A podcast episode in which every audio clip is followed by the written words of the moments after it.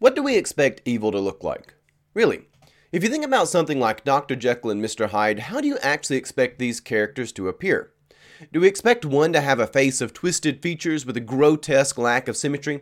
Something like Quasimodo from The Hunchback of Notre Dame with a top hat?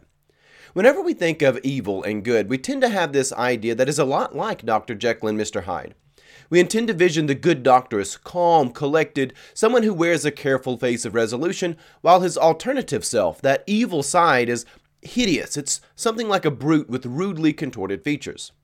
We think of one side looking tame as if it had never broken a bone, and the other looking primitive as if every bone had been broken and healed without ever being set back right. And that is indeed how Hollywood often portrays the situation. But if we actually understand how good and evil really work, there's something very sinister about how evil disguises itself. In fact, if we actually look at the actual novel, The Strange Case of Dr. Jekyll and Mr. Hyde, it teaches us something far more elusive about the face of evil.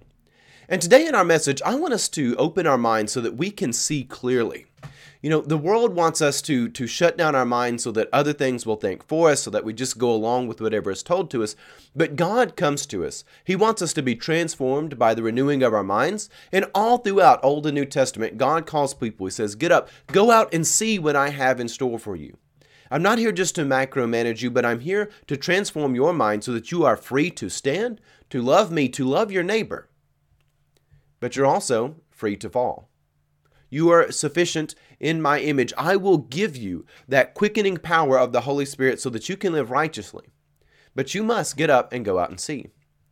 Today, we're going to be looking at how we navigate the world and really understand what it means for there to be evil to be repulsed and a heaven to be admired, because we really need to be able to see clearly. In our world right now, there's a big problem where we don't see truth clearly.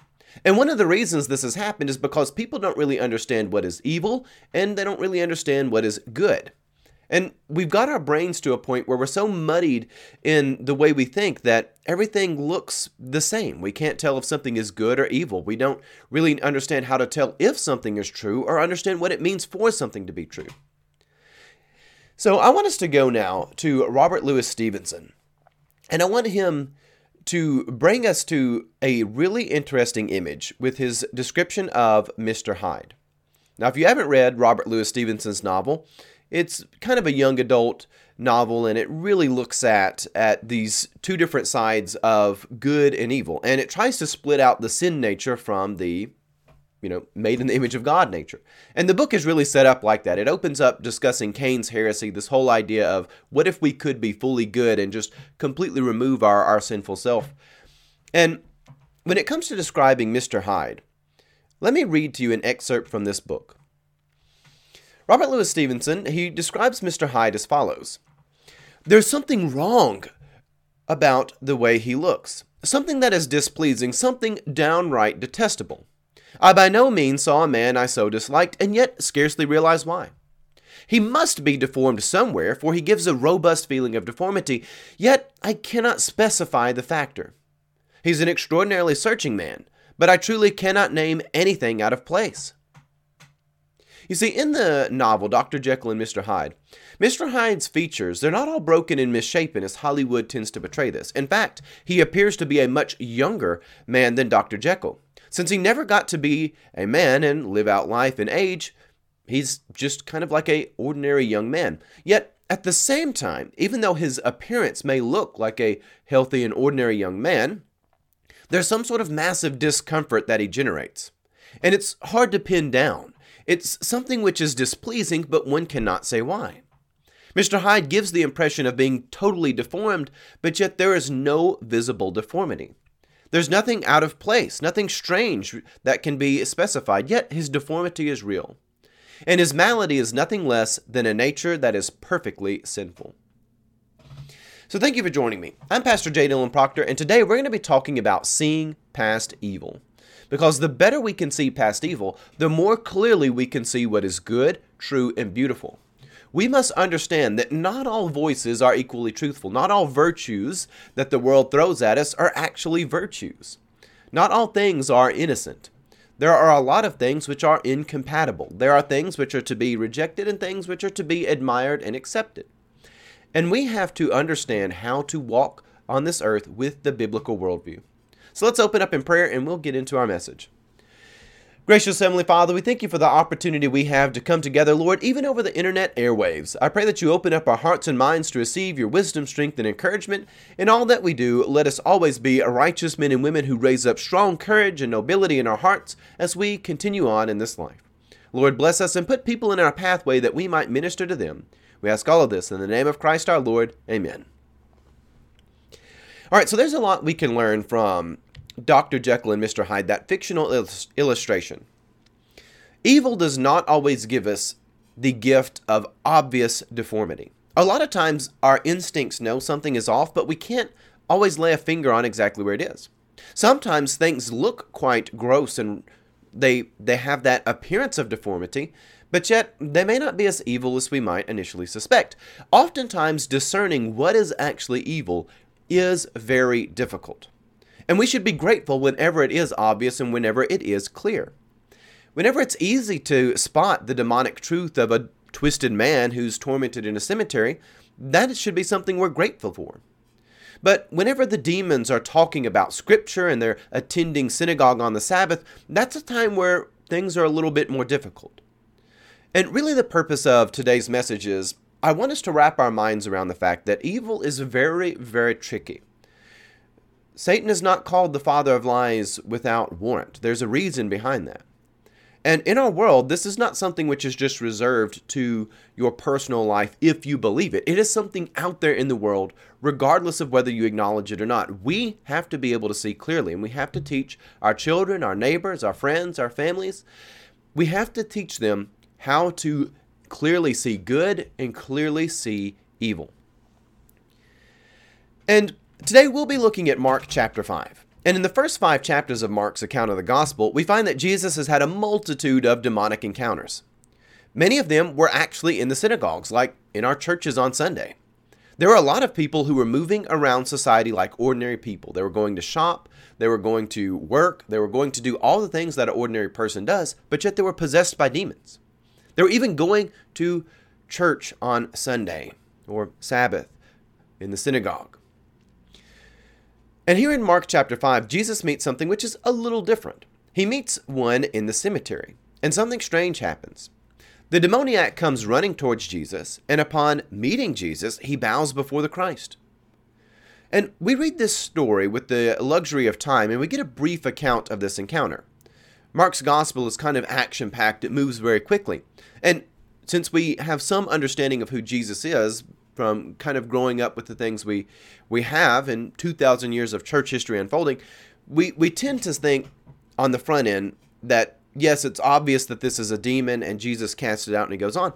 But that's not necessarily the case. Evil is very very deceptive. In fact, a lot of people were going to church, a lot of people were going to synagogue, and they had demonic possessed people living next to them, and they had no idea about it. Or in some cases, they didn't care.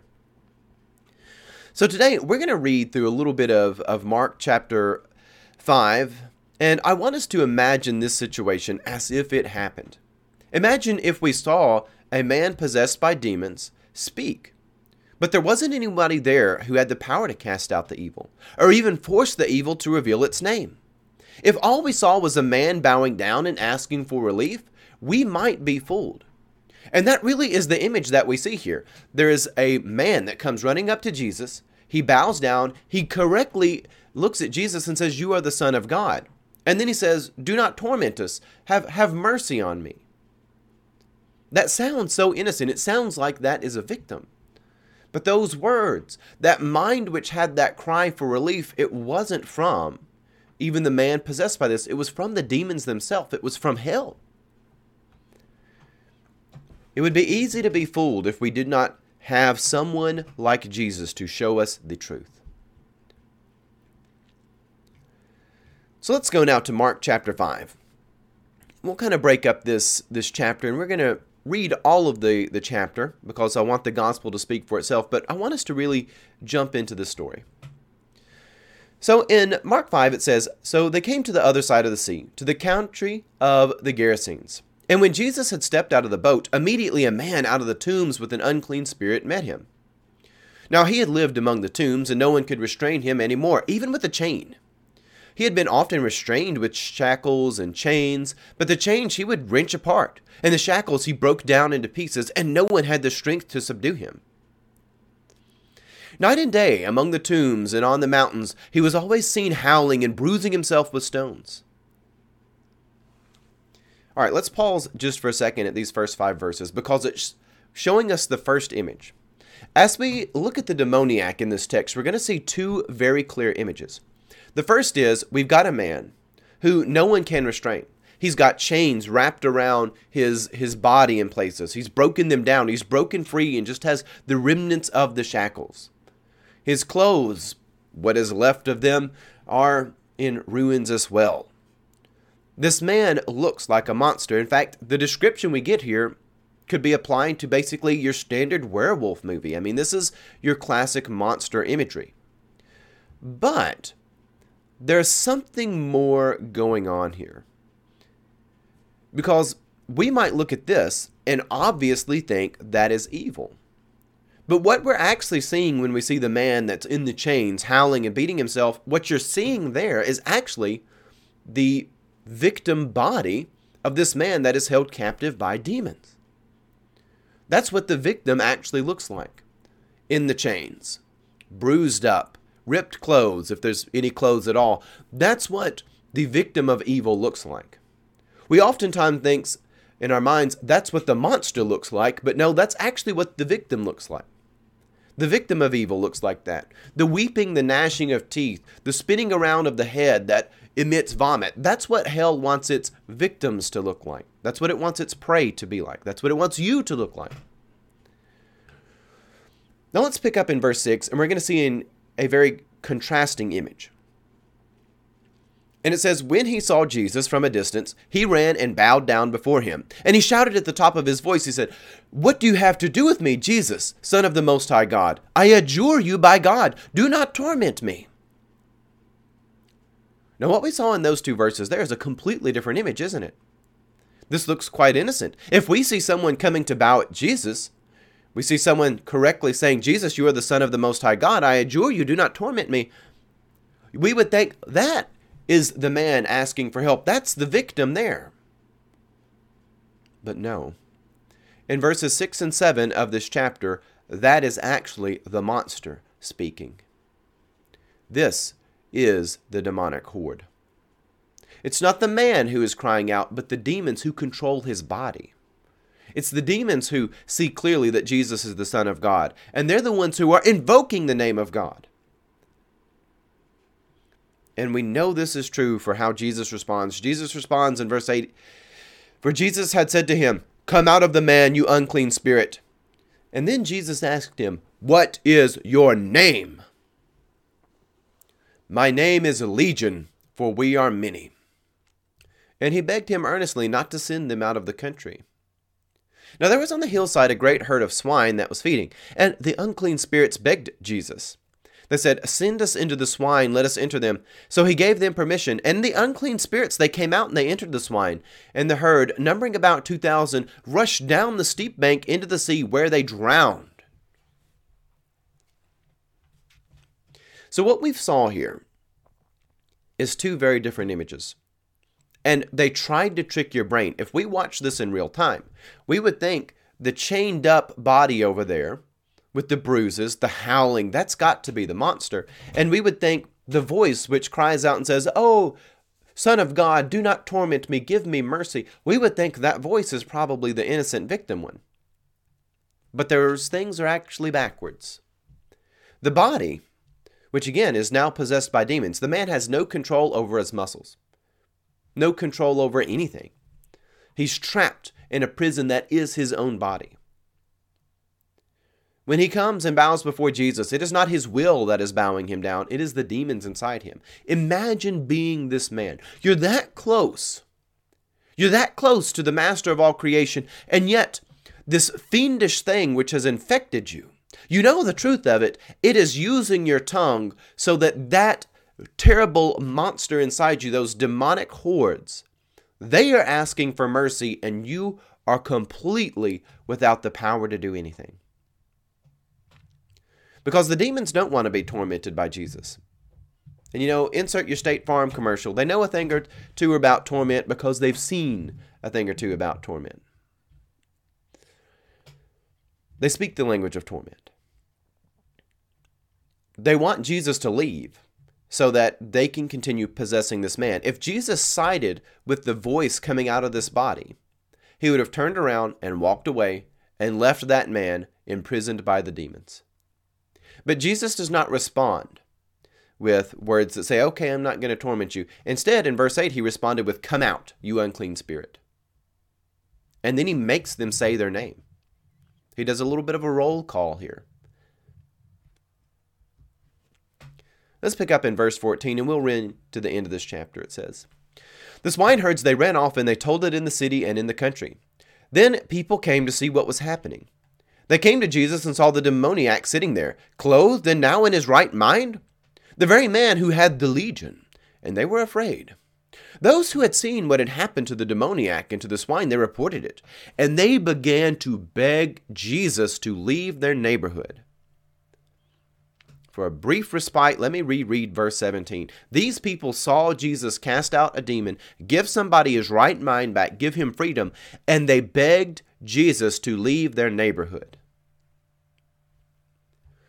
A lot of times people don't like seeing righteousness. It's not a given that people will want what is good. Verse 18 As Jesus was getting into the boat, the man who had been possessed by demons begged that he might be with him. But Jesus refused and said to him, Go home to your friends. Tell them how much the Lord has done for you and what mercy he has shown you. Again, Jesus did show mercy. It wasn't to the demons, it was to the man possessed by them. And he went away and began to proclaim in the Decapolis how much Jesus had done for him, and everyone was amazed. Now, when Jesus had crossed again in the boat to the other side, a great crowd gathered around him, and he was by the sea.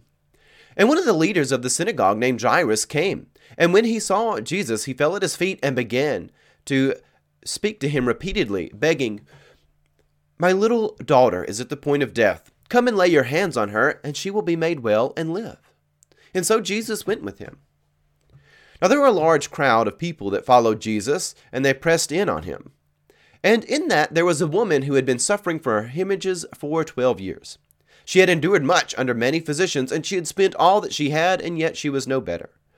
Rather, she continued to grow worse.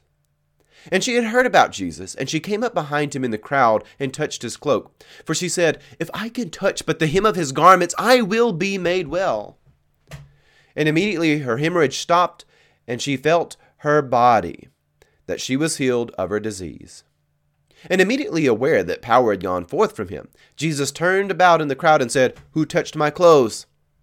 And the disciples said to him, You see the crowd pressing in on you. How can you say, Who touched me? And Jesus looked around to see who had done it.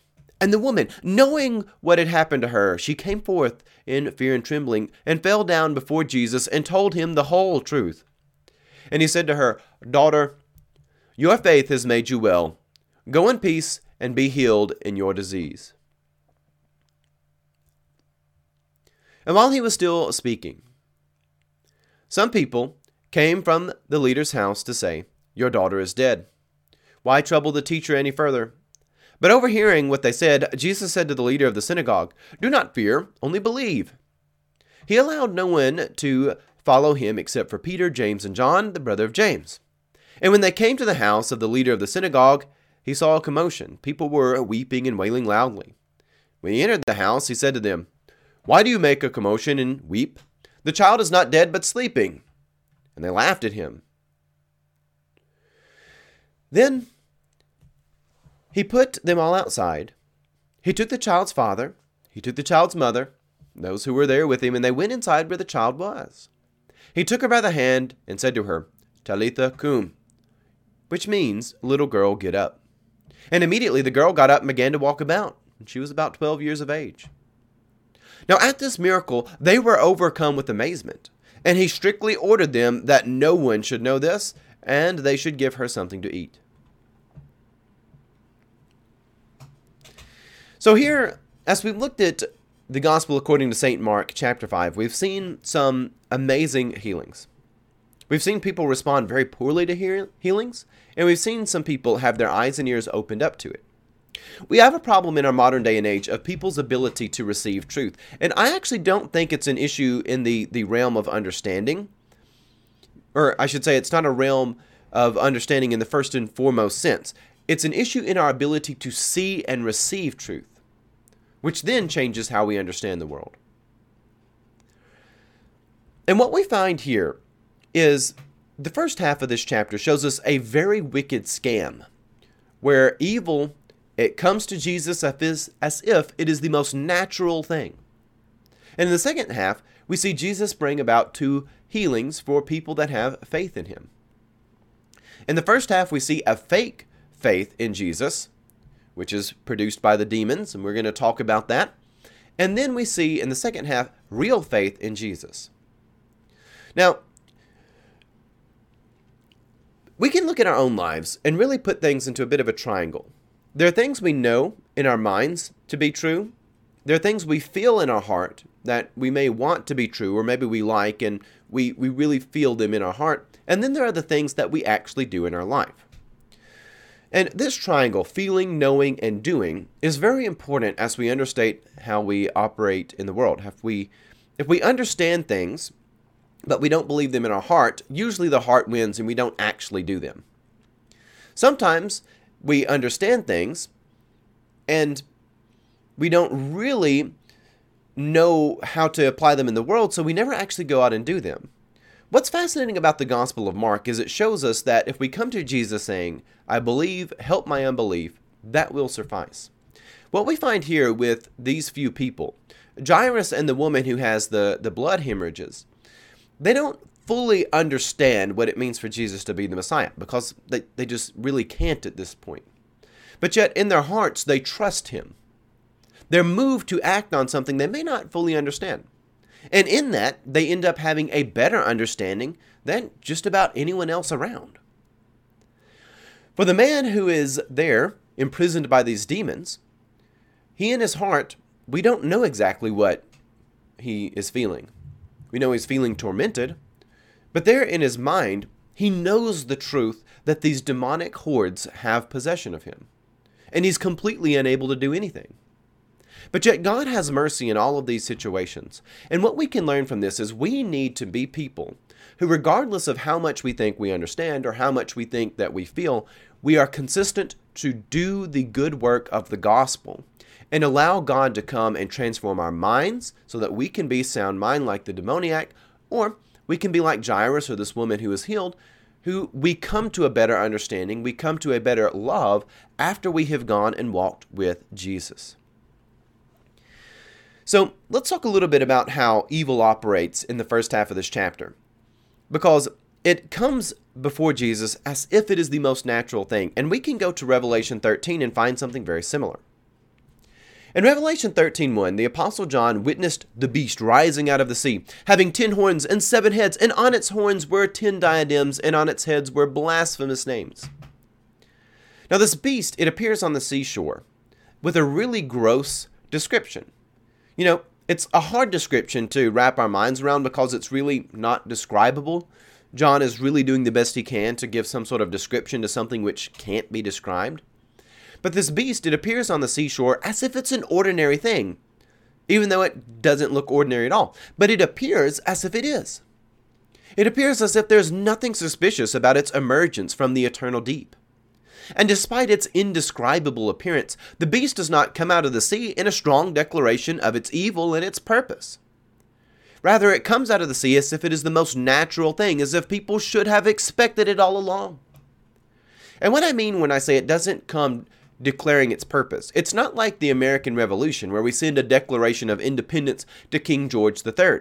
The beast doesn't come out with a big pamphlet and a handout and says, This is why I'm here. Send this message to God. I'm rebelling against him. I'm evil, but I want you to go along with my evil. It doesn't do any of that. It's not something like the Protestant Reformation, where Martin Luther nails 95 theses to the door of the church. The beast just shows up and it doesn't bother to explain itself but it expects people to worship it. And there's something we can learn about psychology here. Because our reaction to events, to pieces of information is largely dictated by how we see others react. And if the beast does not react to itself as if it's evil, and there's no one around that says, ah, yes, that is evil, a lot of people will say, you know, it looks kind of gross, but evidently it's not. Evidently it is good. We watch how other people react, we watch how people present themselves, and we think that dictates what's going on deep within more so than the truth of what's actually going on. And because the beast does not bother with explaining itself and there's no one there to kind of react as if it's evil, people start worshiping it. The beast expects people to worship it, and they do. They do not fail. Moreover, in Revelation 13:8 it says, All of the inhabitants of the earth will worship it, everyone whose name has not been written from the foundation of the world in the book of life of the Lamb that was slaughtered. And those terrible demons in Mark 5, Legion, they come to Jesus as if it's the most natural thing. They don't explain themselves. They act as if their prostration is noble. And just to explain how ignoble they are, I want us to think for a moment. If you in your home, someone came over to you came over to your house, and they ignored you when they came there, but they broke into your house, they kicked in your front door, they come in, they steal your refrigerator, they steal your television, they steal your favorite items, and maybe even your unfavorite ones too. They steal everything in your house. They load it up in a big old box van outside. And then they come back up to the door and they say, Hi, how are you doing today? Aren't I your best friend? Let's go have a, a good day together. If somebody did that and never acknowledged that they just broke into your house and stole all your stuff, you wouldn't take that seriously. That's that's a ridiculous scene. You know, our brains can't even wrap around how somebody could do something so brazenly criminal as stealing all our stuff before our eyes while ignoring us and then taking it outside, then coming back and acting like everything's normal. But that's exactly what these demons did. In front of Jesus' eyes, they took possession of this man, moved his body like a contorted puppet over to Jesus, bowed him down, and then started to beg for mercy. They don't acknowledge that, yeah, we stole this person's body, Jesus.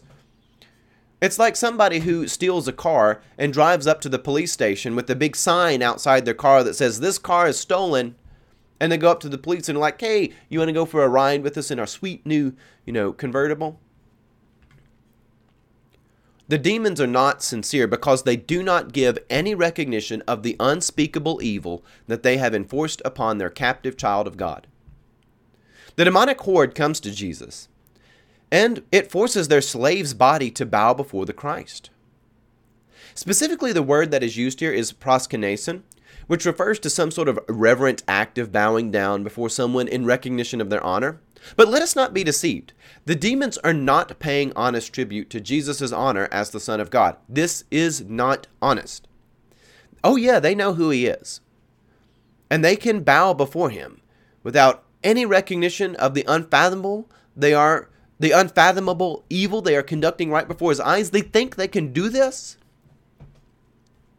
They know that he is the Lord of all creation. He sees and knows everything, and yet they think they can pull this scam right in front of him. They think they can break into your house, steal stuff from you, ignore you, and then turn around and pretend to be on good terms with you? You see, it is not any demon's body that bows, but the captive man's who is piloted around like a ferry.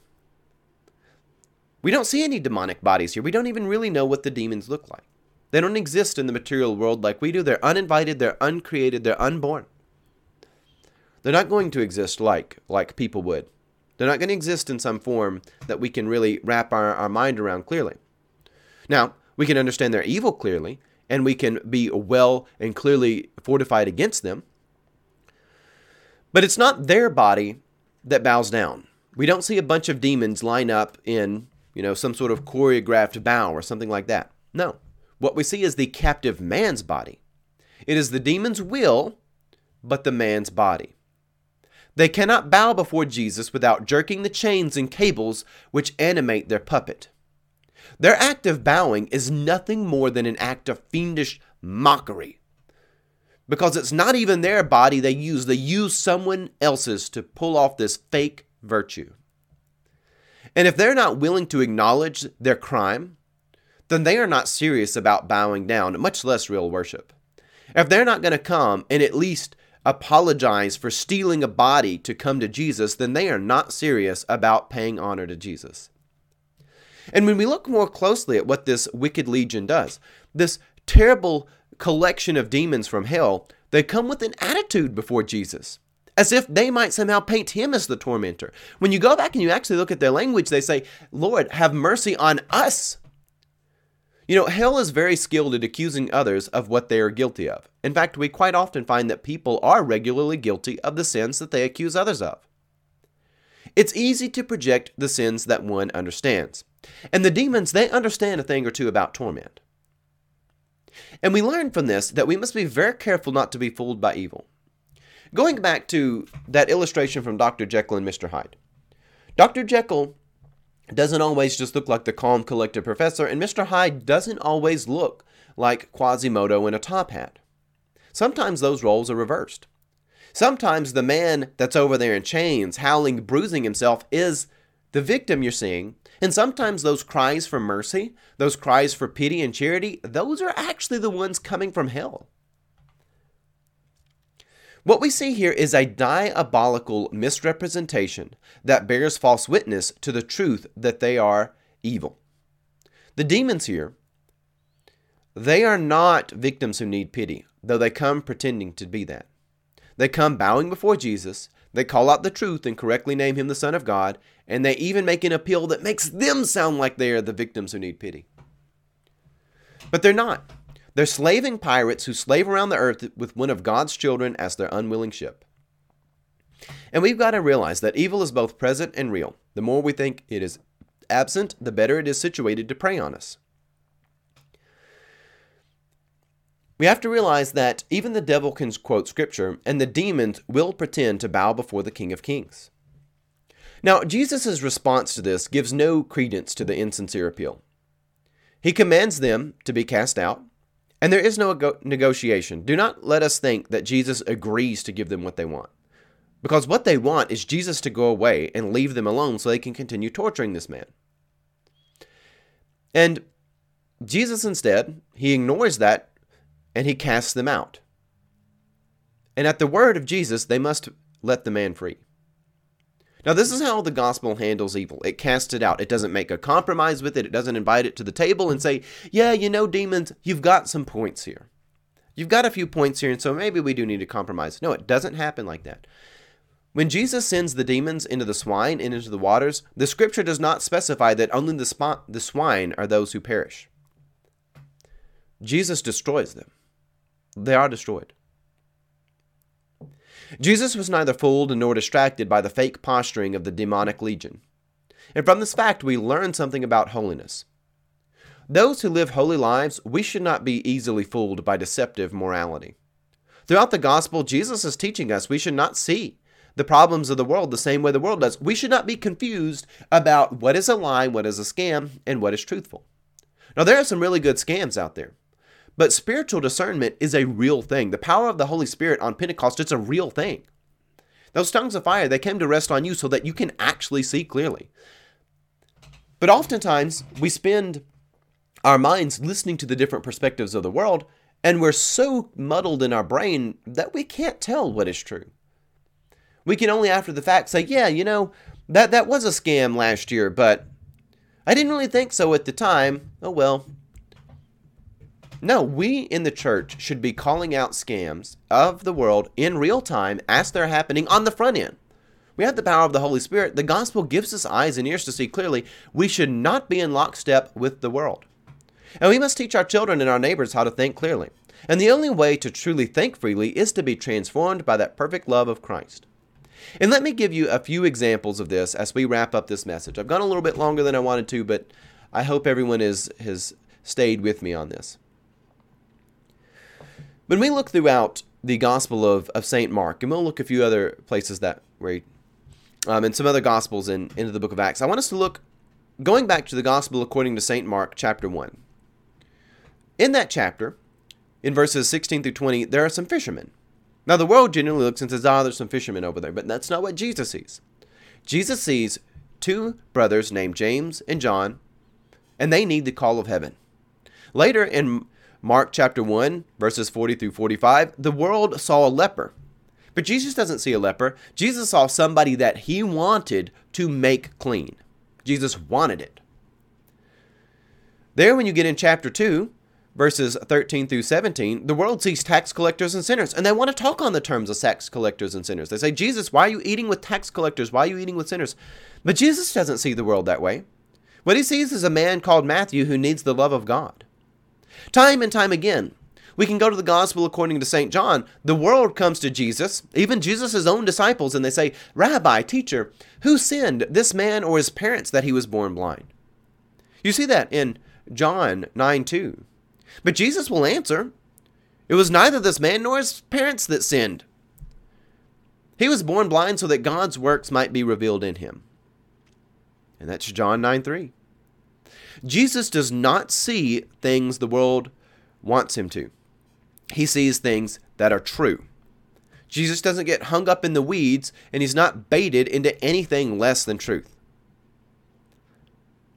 By the time we arrive at our text here in Mark chapter 5, 1 through 20, Jesus sees a man who is imprisoned by demons. The world wants us to see a, a man running up to Jesus, bowing down, having an appeal for mercy coming out of his mouth. But Jesus was not fooled by what appeared to be a reverent victim. Instead, he saw the truth a diabolical scam pretending to be something it wasn't so that Jesus would leave and let the demons do what they wanted. Now, all Christians are instructed by the gospel to have a new set of eyes, which with we can navigate life. And we see that when the Holy Spirit come, there on the day of Pentecost, it gave us a gift of sanctification. And that should change how we see the world. In fact, if we really are sanctified, it will. We won't use the language of the world. We won't be fooled by the scams of the world, and we won't be in lockstep with the world if we are really sanctified. God is not fooled by evil, and there's no way God's holy people are going to be fooled by evil if they're really transformed and conformed to God. And in Acts chapter 3, verses 1 through 7, there's a man who is expecting alms at the temple. For some reason or another, he's disabled. He has some sort of, of illness which has caused his feet and his ankles to be weak, and he can't walk. And the world, including the spiritual people, they think this is sorted out by giving the man alms, pity, and material charity. You know, money. Peter and John, they see this man, but they're not thinking on the terms of finance and pity. Instead, they say, you know, that guy needs to be healed. So, they don't give him silver and gold. They give him the name of Jesus and healing. They see the world on different terms because they are moved by the Holy Spirit, they are living out the gospel, and they love the liberty of Christ. And with the gospel comes this freedom. I want us to go now to 1 Peter 4, verses 1 through 4, where the Apostle Peter he points out how clearly we should be thinking differently from the world. And in 1 Peter 4, 1 through 4, he says, Since therefore Christ suffered in the flesh, arm yourselves with that same intention. For whoever has suffered in the flesh has finished with sin. And so, as for you, live the rest of your earthly life no longer by human desires, but by the will of God. You've already spent enough time doing what the Gentiles like to do living in licentiousness, passions, drunkenness, revels, carousing, and lawless idolatry. And the world, they are surprised at you that you will not run with them in their same excesses of debauchery, and so they slander you. And what Peter is telling us is Christ came, he lived, he died, he resurrected. You have the power of Christ living with you. You live and die with Christ.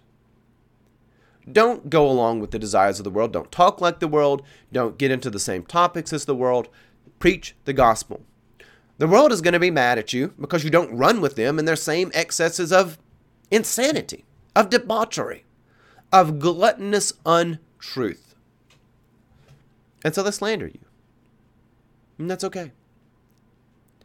In Ephesians 6:17, the church is given the helmet of salvation and the sword of the Spirit, which is the word of God. And the Holy Spirit came to us that we would be gifted with that great weapon of sanctification, and the church should not be in lockstep with the world, being fooled and baited into untruthful methods of thinking. So do not be fooled by evil that puts on a show, but instead weigh out fruits and live freely with Christ. Evil is very, very tricky. And we have to understand in our brains sometimes what we are being told is evil is actually what is not. And the ones who are crying that they are victims, they want relief, they're here to do something virtuous, something good, those are the ones who are actually pulling the scam. We have to be very clever in how we see the world. All right. So thank you for joining me. Let's close by saying the Lord's Prayer. Our Father who art in heaven, hallowed be thy name. Thy kingdom come, thy will be done, on earth as it is in heaven. Give us this day our daily bread, and forgive us our trespasses, as we forgive those who trespass against us. Lead us not into temptation, but deliver us from evil. For thine is the kingdom, and the power, and the glory forever. Amen. And thank you for joining me. Again, I'm Pastor J. Dylan Proctor. God love you, and have a blessed day.